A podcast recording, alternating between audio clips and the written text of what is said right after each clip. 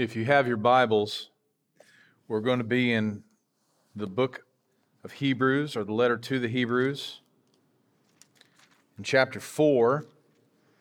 And we're, our focal verse passage this morning is going to be verses eleven through thirteen. I'm going to allude to some of the previous verses, but we're going to rest there. This morning's message is entitled, The Double-Edged Sword. Uh, which many of us, even if you've never read this passage from the book of Hebrews, will know at the very least as an idiom uh, from our culture. We often say that certain things are a double-edged sword. And what we often mean by that, by a double-edged sword, is that that situation or that um, uh, circumstance that we find ourselves in, it has both negative uh, connotations and positive connotations. It's a double-edged sword. It cuts both ways. Uh, and what I'm going to suggest this morning is that that's likely not what the author had in mind with this passage. It's likely not what the author had in mind uh, with this passage. And so we're going to talk about that a little bit. Um, and what I think the author had in mind is much is something much deeper and something much uh, more um, urgent, something much more important for us to hear. Um, and I'll explain that a little bit. And I will also explain how this idea of both negative and positive connotations going with a double-edged sword isn't wrong. It's just not what the author intended. And so that's where we're going to be. Um, if you've not been with us, we've continued to walk through Hebrews over the last few weeks, and where we've been is this idea. So, just like a, you know, like a, a one two-minute summary is that the author begins Hebrews by talking about the supremacy of Christ, and and we just we celebrate the supremacy of Christ, and we magnify Christ, and we we look at phrases, uh, for instance, like in starting in verse three, that He, meaning Jesus, is the radiance of the glory of God and the exact imprint of His nature, and He upholds the universe by the word of His power. I mean, phrases like that elevate Christ above and beyond any other entity we've ever, uh, we could ever know, we could ever uh, come in contact with. And so there's been just this supremacy of Christ being exalted through the first few chapters. And then the author begins talking about this idea of how we shall not, we, we dare not fall away from Christ. And we talked about how these phrases and how these sentences in Hebrews are warning phrases to Christians, not that a genuine Christian can fall away, but that these are warning passages that God uses to prevent believers from falling away. And we we talked about how that's sort of a like one of the danger signs from the Grand Canyon. And then in the last week or two, we've been talking about how believers who persevere will be able to enter into God's rest. And the author uses Psalm ninety-five, and we're going to jump back there real quick and read that just to remind us. We look at the, we look at Psalm ninety-five as an example, two examples actually, one of what a genuine believer looks like as they exalt God, and then as an unbeliever, what happens when we idolize the world around us. So let's just jump back real quick. This is not our focal passage, but I want us to remember what the author is saying. This is back at Psalm ninety-five, and the psalmist is referring in this passage to the Israelites in the wilderness. And if you remember that story, the Israelites were rescued by God through the work of Moses and Aaron from the Egyptians through the ten plagues, through the Red Sea. And then because of their disobedience, they were isolated in the wilderness for forty years. And God said that they would not enter His rest. Now, in the Old Testament, God's rest referred to a physical place. It was the land of Canaan. It was the promised land across the Jordan. But some of those individuals would not take the people, their families, over the Jordan into the promised land. In fact, Moses was not allowed, due to his disobedience, to enter in to the land that was promised. Rather, Joshua had to enter that land on the behalf of the Israelites. So beginning in Psalm ninety-five, it says, "O come, let us sing to the Lord. Let us make a joyful noise to the rock of our salvation. Let us come into his presence with thanksgiving. Let us make a joyful noise to him with songs of praise. For the Lord is a great God and a great King above all gods. In his hand are the depths of the earth. The heights of the mountains are his also. The sea is his, for he made it, and his hands formed the dry land. O come, let us worship and bow down. Let us kneel before the Lord our Maker, for he is our God, and we are the people of his pasture and the sheep of his hand." Now, folks, that should, should be the orientation of the heart of a believer. That should be the orientation of our heart. In fact, this is a is an old praise hymn. Many of you all may have grown up singing this praise hymn. I remember singing it every other Sunday because that's what good Baptists do. And I love this song. What I never realized while I was singing this song as a teenager is that the author decided to neglect to read or sing the rest of it. And here's why. It says, "Today, if you hear his voice, do not harden your hearts as at Meribah, as on the day of Massah in the wilderness, when your fathers put me to the test and put me to the proof, though they had seen my work. For forty years I loathed that generation and said, they are, are a people who go astray in their heart, and they have not known my ways. Therefore I swore in my wrath, they shall not enter my rest." Folks, that doesn't have the same ring to it. On a Sunday morning when you get up, we want to sing, "Let's worship the Lord our God, our Maker," not "God loathes me." It just doesn't have the same ring to it. But that's the reality. The Israelites in the wilderness disobeyed God. So why did the Israelites in the Old Testament, why could they not enter God's rest? Because they were disobedient and they were idolaters. That's why. And the author of Hebrews uses Psalm ninety-five as an example of what not to do. Don't be like them.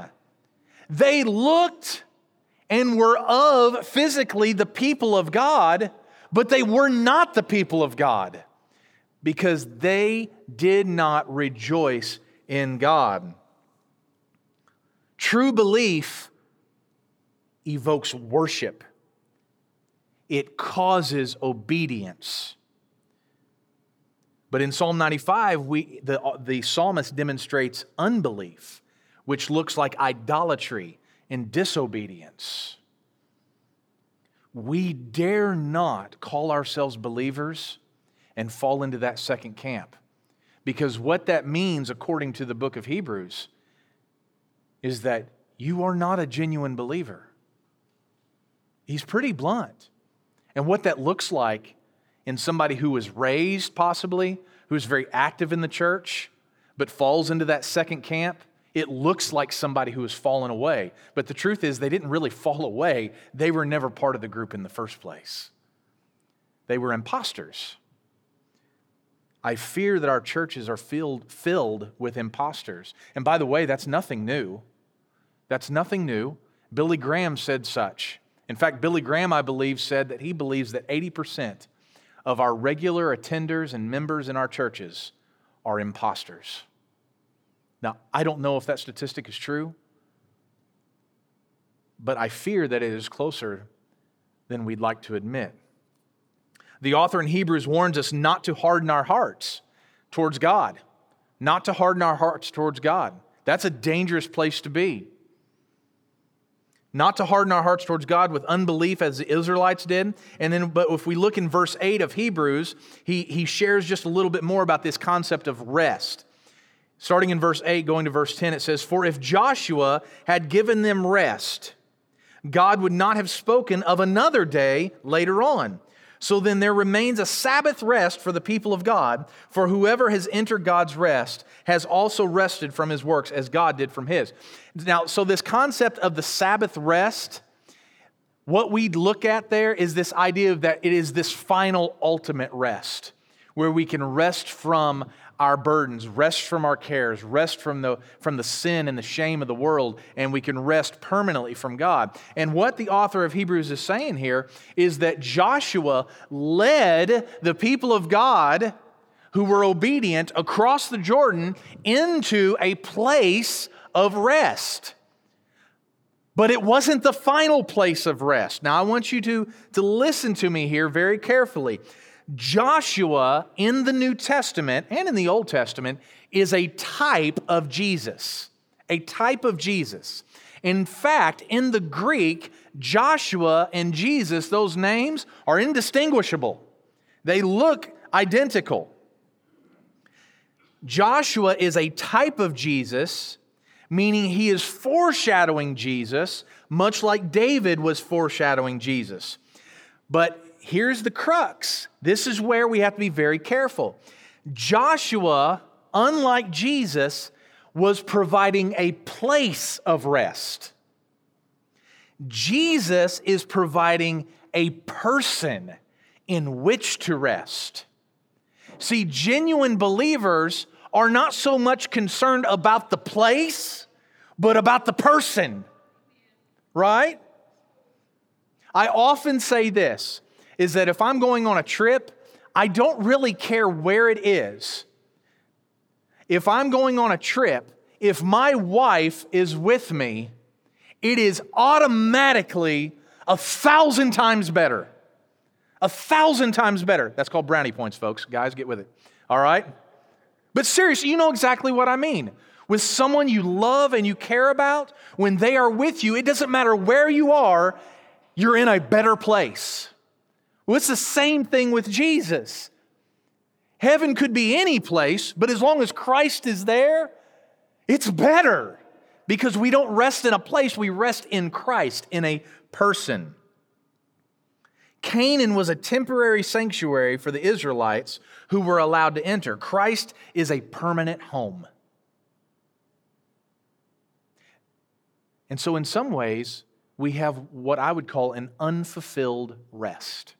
An unfulfilled rest. But we want to persevere in Christ so that we might enter a permanent rest where we can be with Jesus for eternity. So today the author is going to be concluding this theme of rest by looking at the practicality of perseverance. We are called to persevere. And today we're going to look at how we must do three things. Pursue obedience. We must pursue obedience. We're going to look at how we are pierced by God's word, and then by it, how God perceives our very thoughts and intentions. I'm very Baptist today. I have three points and they all start with the word letter P. All right, so I'm I'm I'm I'm coming about it, folks. I, I've arrived. All right, so are you ready? Here we go. Let's all stand. I'm going to read our passage this morning so we can kind of dive in here. And I want us to really be in tune. If you have your Bibles open, your phones, digital devices, whatever it might be, we're going to jump around a little bit. I'd really like for you to follow along with me. But here we are, starting in Hebrews four, eleven through thirteen. Let us therefore strive to enter that rest. And he's talking about that Sabbath, that ultimate rest, so that no one may fall by the same sort of disobedience. For the word of God is living and active, sharper than any two-edged sword, piercing to the division of soul and spirit, of joints and marrow, and discerning the thoughts and intentions of the heart. And no creature is hidden from his sight, but all are naked and exposed to the eyes of him to whom we must give an account. Let's pray. Father, my prayer this morning is that your word would do just that. It would fulfill that promise, that you would pierce us with your word this morning. And even though it is painful, even though it is difficult, even though it is uncomfortable, even though it it can, it, at times it can uh, bring massive changes to our life, Father, I pray that you would do that because your word is the only authority by which we might live by. That is what you have ordained. That's what you have uh, providentially secured for us, Lord. And I pray that we would commit ourselves to be a people of the word, not a people of the world. Father, I love you. It's in Christ's name we pray. Amen. So let's look at the first part here. Pursuing obedience. Let's look at that first verse. The author says this, let us therefore strive to enter that rest so that no one may fall by the same sort of disobedience. So the author is saying this: do not be like those Israelites in the wilderness and fall by the wayside because of your disobedience. And by the way, just to be clear, disobedience in Scripture is correlated with unbelief. Those two things are tied together. If you are a disobedient person, you are an unbelieving person. Now, I want to be very careful about that. That doesn't mean that those who are believers are always perfect or always obedient. That's not true either. John says that very clearly in his letters. But what we mean is that while we are in disobedience, we are denying the truth that God is sufficient for everything, our joy, our happiness, our salvation. Because we choose to be disobedient, we are idolizing ourselves over God, over the Father, over Christ and His commands. And so the author here is telling us to be obedient and not fall away. So let's look at the first half of that. Let us therefore strive to enter that rest. That word strive. Folks, obedience is not an accident. It's not an accident. It is not contagious. It's not contagious. It's not like covid nineteen, all right? You can't just be in the line at Walmart next to a godly person and all of a sudden catch obedience. It'd be great if that's the way it worked. I'd be rubbing up all over people. That doesn't sound right. Let's scratch that one. No, you get the idea, okay?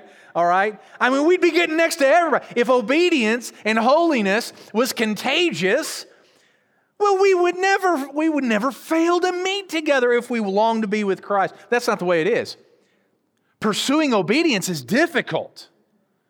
It can be difficult. It's not like with obedience that we wake up, we, we just wake up one morning after a life of sin and disobedience, and we just say, oh, I'm cured. It's a journey. It's a journey that I fear far too many nominal Christians and genuine Christians neglect to take. It's my fear that there are many parents that are shrugging off the need to raise their children and seeing what obedience looks like. We don't want to push too hard. We don't want to press too hard. We might turn them away. Folks, you might, but you're not the one doing it. It's just an unbelieving, disobedient heart. Continue to share the gospel, the truth. So even though we are saved by grace through faith, obedience must still be pursued. The Israelites in the wilderness failed to pursue obedience because it is much easier to pursue your own desires. Because your desires, if they don't match up for Christ, like with Christ, what happens is it's easier to pursue your own desires. What you may want for your life is not what God wants for your life. But if you are constantly pursuing yourself, that means you are running away from God, and that never leads anywhere good. Now, here's the thing. Some of us say, well, I'm grown. I'm an adult. I've kind of lived my life. Folks, there is no stopping in this pursuit of obedience. We can't stop. We can't fail to strive towards holiness. Many Christians believe one of two things about obedience. Number one, that it saves you, or number two, it's inconsequential to salvation. And folks, both of these are wrong. Neither one of these are true. As we've said many times, our obedience doesn't save us. Christ's work saves us. The gift of faith saves us. But at the same time, obedience is not optional. Christ never said, follow my commands if you want to. That wasn't His word to us. His word is, if you love me, you will obey me. If you love me, you will obey me. Obedience is a product of salvation. It's the fruit of salvation. It is the evidence of salvation. Obedience must be pursued. What does Paul say in Philippians two? Therefore, my beloved, as you have always, as you have always obeyed, so now, not only as in my presence, but much more in my absence, work out your own salvation with fear and trembling. For it is God who works in you both to will and to work for his good pleasure. The daily life and grind of a Christian is summed up very well in that passage. We are not saved by our works, but after we are saved, we are working out that salvation in our life. The process of sanctification is not an is it's not an idle activity. It is one that we work towards, that we are making effort towards for the sake of the glory of God. God is propelling us in this way. We are put to work through an obedient life by God. And the thought of failing this task should cause us to fear and tremble. We cannot fail to pursue holiness. It can't happen. We cannot do it as believers. There is no option here. I want you to think about it this way too. When we're pursuing Christ, pursuit, pursuit or striving as the author uses it, that, that, that gives you an image of moving somewhere, right? Some believers, I think, get exhausted by the pursuit. I get it. They get exhausted by the pursuit. And so what happens is they say, well, I've been pursuing and I've been striving. I'm just going to take a break. And that's when sin targets you. Here's kind of a funny picture about this, okay? Imagine someone shooting arrows at you.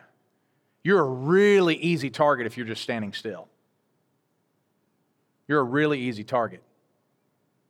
But if you are running, running towards safety, and throw a few zigzags in there along the way, right? Right? We got to do that. That's what they never do that in the movies, right? It's just a straight shot. Clint Eastwood and Tom Selleck. I'm sorry, Debbie's not here. We're going to tell her that I mentioned Tom Selleck. But I mean, that's an easy shot, right? Throw some zigzags in there on the way. But the truth is, if we're running, you're a lot harder target if you are moving. Likewise, sin has a lot more difficult time targeting you if you are pursuing Christ. So pursue Christ. Pursue Christ. Pursue obedience. Now, the second point is this, is this idea of being pierced by the word. And so the author continues, for the word of God, so he tells us to strive for obedience, right? We're striving to enter that rest. And then he says, therefore, my beloved, as you have always, oh, I'm sorry, jump, jump passage, for the word of God is living and active, sharper than any two-edged sword, piercing to division of soul and of spirit, of joints and marrow, and discerning the thoughts and intentions of the heart. Now, why does the author use this verse in this way? Okay? Why does he use it? Why does he call the Bible a two-edged sword? Why does he use that phrase? All right. And what does it mean that the word is living and active? Now, what we're going to do is we're going to kind of work sort of uh, backwards here with this. Okay. So one of the struggles that we see, and I want you to think right now of the culture that we're in. And by the way, the time that we're in is no different than in times past. Okay. We automatically think, well, things are so much different. They're not. It's just that we're a lot more aware of things right now. Okay. So now here's the thing. One of the struggles that we see in our culture right now is this tension between laws and the Constitution and modern morality. Okay? That's one of the tensions that we see. All right? And what happens is our laws and our morality, okay, are securing us from harming one another.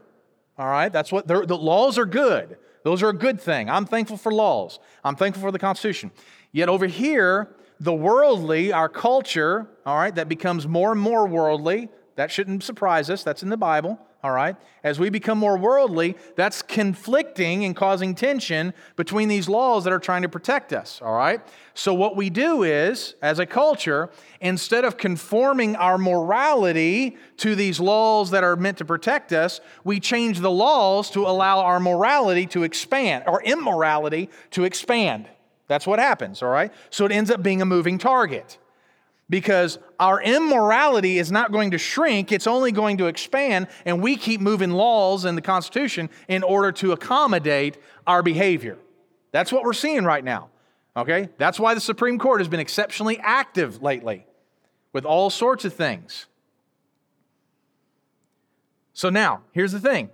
On the other hand, I want you to compare that. And by the way, I, I, I love the Constitution. I'm glad we have one. I'm glad we have laws. but it is not the Bible. So let's tie it into the Bible, okay? The Bible does not change.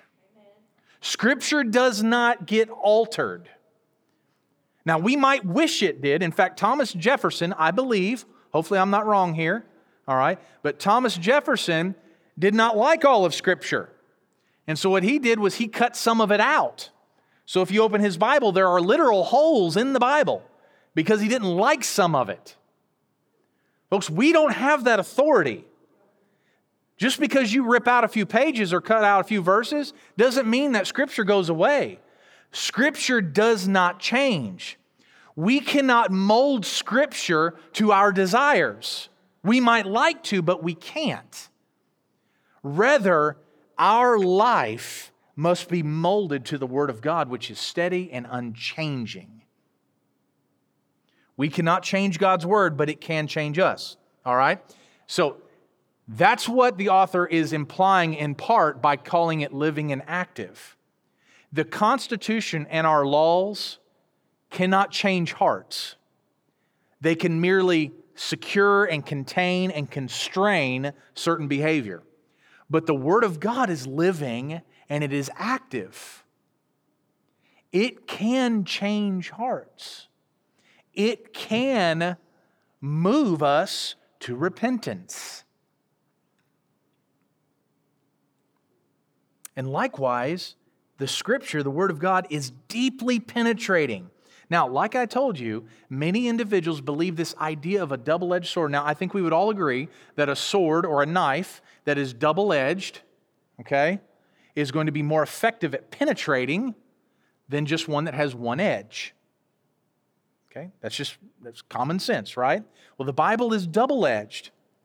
Now, what I told you is that in our idiom, we believe that that, ought, uh, that oftentimes we think that part of it is positive and part of it's negative. I don't believe that's what the author means here. Listen to what he says here. For the Word of God is living and active, sharper than any two-edged sword, piercing to the division of soul and of spirit, of joints and marrow, and discerning the thoughts and intentions of our heart. Why is the Bible double-edged? Because it pierces deeply. It goes further than anything else can. It cuts right through the hardest substances of our body. It can pierce the joint of a bone directly to that soft tissue in the middle. A single-edged sword isn't going to do that, but a double-edged sword might with a nice sharp point. Now, here's the thing. That's what the Bible is. The Bible is not superficial. It deeply penetrates to actively and livingly move and change us. The Word of God provides conviction concerning our actions, but it also provides convictions about the intentions of our heart that produces those actions. See, it doesn't just look on this superficial level of what we see. The Bible is able to inspect and discern what is in our hearts. Now, that's a scary thought. I mean, here's the truth. If you don't want to be convicted, then don't read the Scripture. But if you don't read the Scripture, you won't change. I hope you're hearing me on this. If you don't want to be convicted in your life, then just put up your Bible, use it as a doorstop, like many do, okay? But if you want to be like Christ, then read this thing. Let it penetrate you. Let it pierce you to the depths of your soul so that you might be changed and become like Christ. That's how God uses this thing. If the Constitution and law are a yardstick to direct and maintain and measure society's morality, then it's a moving target. In other words, it's a really bad yardstick, okay? As much as I like the Constitution, it's a really bad director of morality. However, The Word of God is the gold standard for holiness. Our pursuit of holiness and obedience are not determined by a cultural standard, but a biblical standard. What does Paul say in Second Timothy? All Scripture is breathed out by God and profitable for teaching, for reproof, for correction, and for training in righteousness, that the man of God may be complete, equipped for every good work. That's what the Bible is being used for, to build us up towards holiness, to help us in this pursuit of holiness. It is not a casual guide. It is a reservoir of God's glory that leads us to obedience. God uses it to change us. And to put it very simply, to ignore Scripture is to ignore God. To ignore Scripture is to ignore God. Folks, I don't want to be on that boat when it goes down. The Bible is God's authoritative and providentially secured way of showing us the narrow path of Christ. God's Word is dangerous for the person who longs for the ways of the world, but it is a lifeboat and a necessity for those who long to pursue Christ. Which goes to our final point. And it's this perception of God, or perceived by God. So verse thirteen says this, and no creature is hidden from his sight. So the word pierces, so we're striving for obedience, striving for that rest. The word pierces our heart and our soul. And then it says, and no creature is hidden from his sight, but all are naked and exposed to the eyes of him to whom we must give account. Just a quick illustration. Sometimes when I get home from work, all right, or home from the store or something, and Jackson is already at home, he will run off, Jackson will run off real quick, there you heard his name, all right, Jackson will run off and he will try to hide real quick, right? It's, it's kind of a game. Your kids probably do it as well, or they used to do it. They'll run off and they'll try to hide from you. Or if it's time to go to bed and he has to get his teeth brushed, then he'll go hide, right? Here's the problem with that, okay? When Jackson goes hot, goes to hide, as good as he is at it, there's a, there's always a big foot sticking out from under a cover. He's exposed at some level. This big mangy foot is sticking out of the cover, right? Or, this is what's really funny, he'll have a cover, he'll be completely covered, and then right on top, this big plume of red hair poof, is sticking out, right? I'm sorry, Jackson, orange hair. He's very clear on his hair is orange, okay? So you can hi- he can hide all that he wants, all that he wants, but something is going to expose him. And if every part of his physical being is covered, what's going to expose him? His giggle. I'll walk past the table which he's hiding under, and all of a sudden I'll hear, there he is. Now that's a funny illustration. But that is exactly what we try to do with God. We try, ridiculously so, to hide from the creator of the universe. Or, knowing that we can't hide from him, we try to ignore him.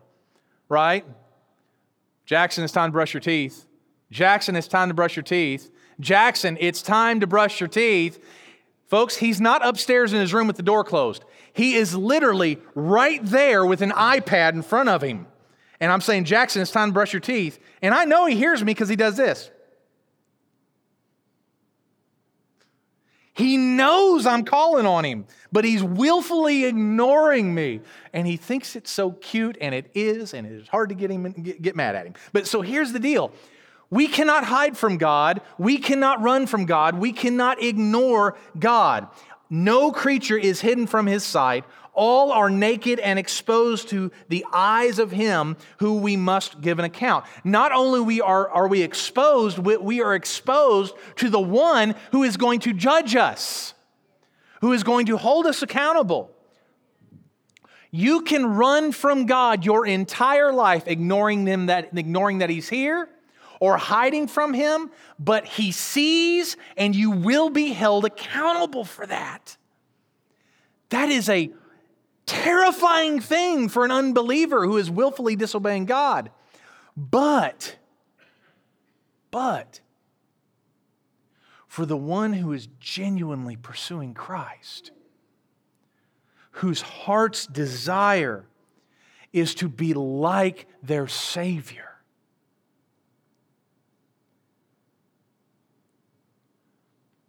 We're not terrified by that,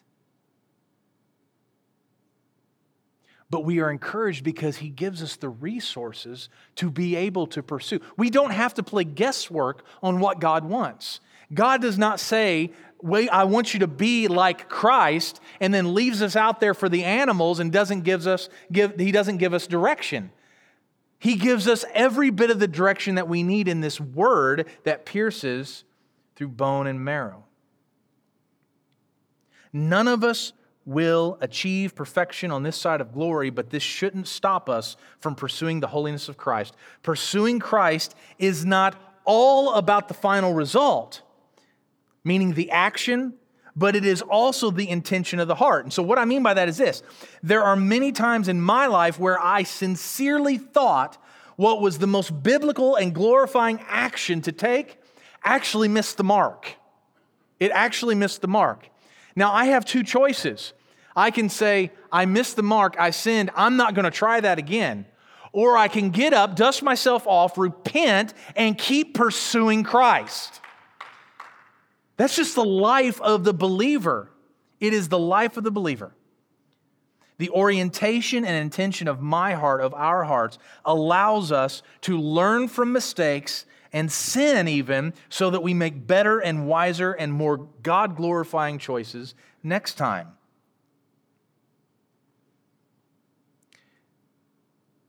The life of obedience is not a bunch of perfect people making perfect choices, but rather it's a bunch of forgiven sinners seeking to please God by loving Him, our neighbor, repenting of sin, growing in wisdom and maturity, praying for grace and wisdom and mercy, and then waking up tomorrow and doing it all over again, praying that tomorrow will be better than today. And oftentimes that it is. But if you fail to pursue God, if you fail to strive for that rest in which He promises, you're not going to make any headway, but rather you're just going to retreat backwards into a life of sin. You will make mistakes. I will make mistakes. And here's the thing. If you continue to f- uh, pursue God, before you know it, you turn forty-one and you're further along in this Christian life than when you were eighteen. And you look back and you say, thank you, God, for your mercy.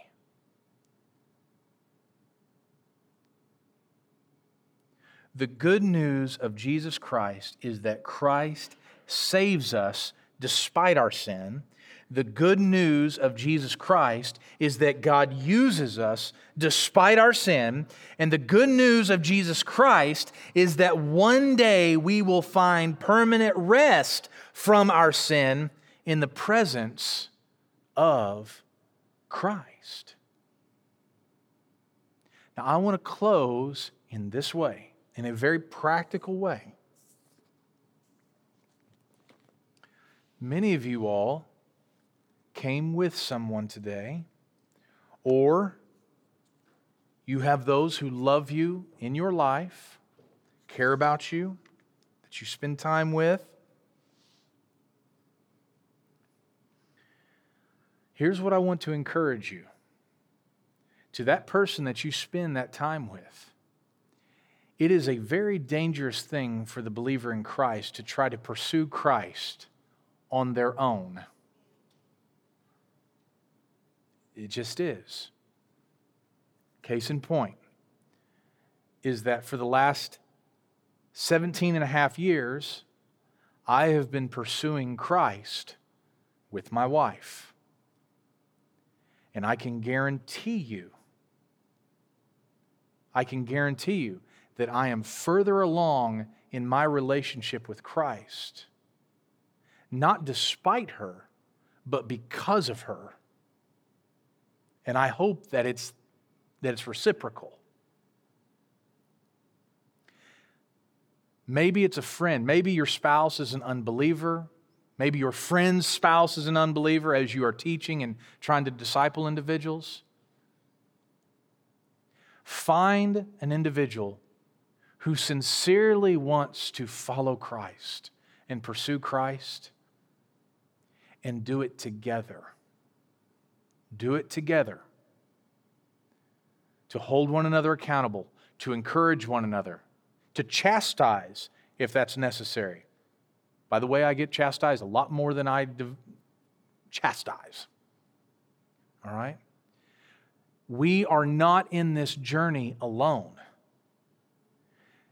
Read the Word together. Pray together. Talk about the things of God together. And pursue Christ together. And then do not fail to meet with the body of Christ regularly,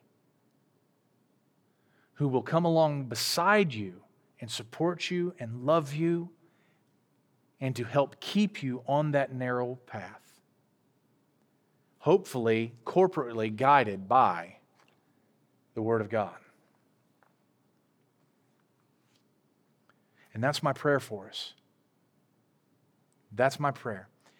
In fact, I think that's been my prayer for the last four years of being here. It'll be four years in September. And my prayer has been not that we would be flashy and not that we would have the fanciest programs, all right, or anything like that. My prayer is that we would be faithful. And you would think that that would be a pretty innocuous thing. But it's not. Individuals who do not desire to be faithful do not want to be around people who desire to be faithful. So what I am encouraging you to do is surround yourself with people who are on this journey of pursuing Christ together, so that we all may eventually enter God's rest.